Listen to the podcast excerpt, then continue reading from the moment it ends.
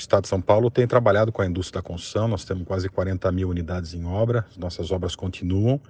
com, obviamente, todas as determinações sendo seguidas, funcionários com mais de 60 anos em casa, funcionários com problemas de saúde em casa, termômetro nas obras para medir quem tem algum tipo de é, sintoma, é, um funcionário trabalhando por casa nos condomínios horizontais, nos verticais os funcionários trabalhando também sempre de forma separada, horários de chegada flexíveis, horários de almoço também móveis para que não haja contato.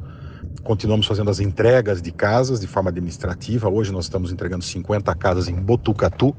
Cada família vai para sua casa, só mais uma pessoa acompanhando. Vai uma equipe nossa de funcionário para assinar o contrato, uma a mesma equipe para assinar o contrato, entregar a chave e fazer a vistoria técnica da casa, sem solenização, sem festividade coletiva, mas sim a festa para cada família, é, onde a gente continua trabalhando. Na regularização fundiária, a mesma coisa, ou seja, trocamos todas as ordens de serviço que eram em campo para que hajam as ordens de serviço eh, domiciliar, home office, reuniões periódicas com as nossas equipes e incentivando a indústria da construção a continuar trabalhando, respeitando, sim, todas essas normas.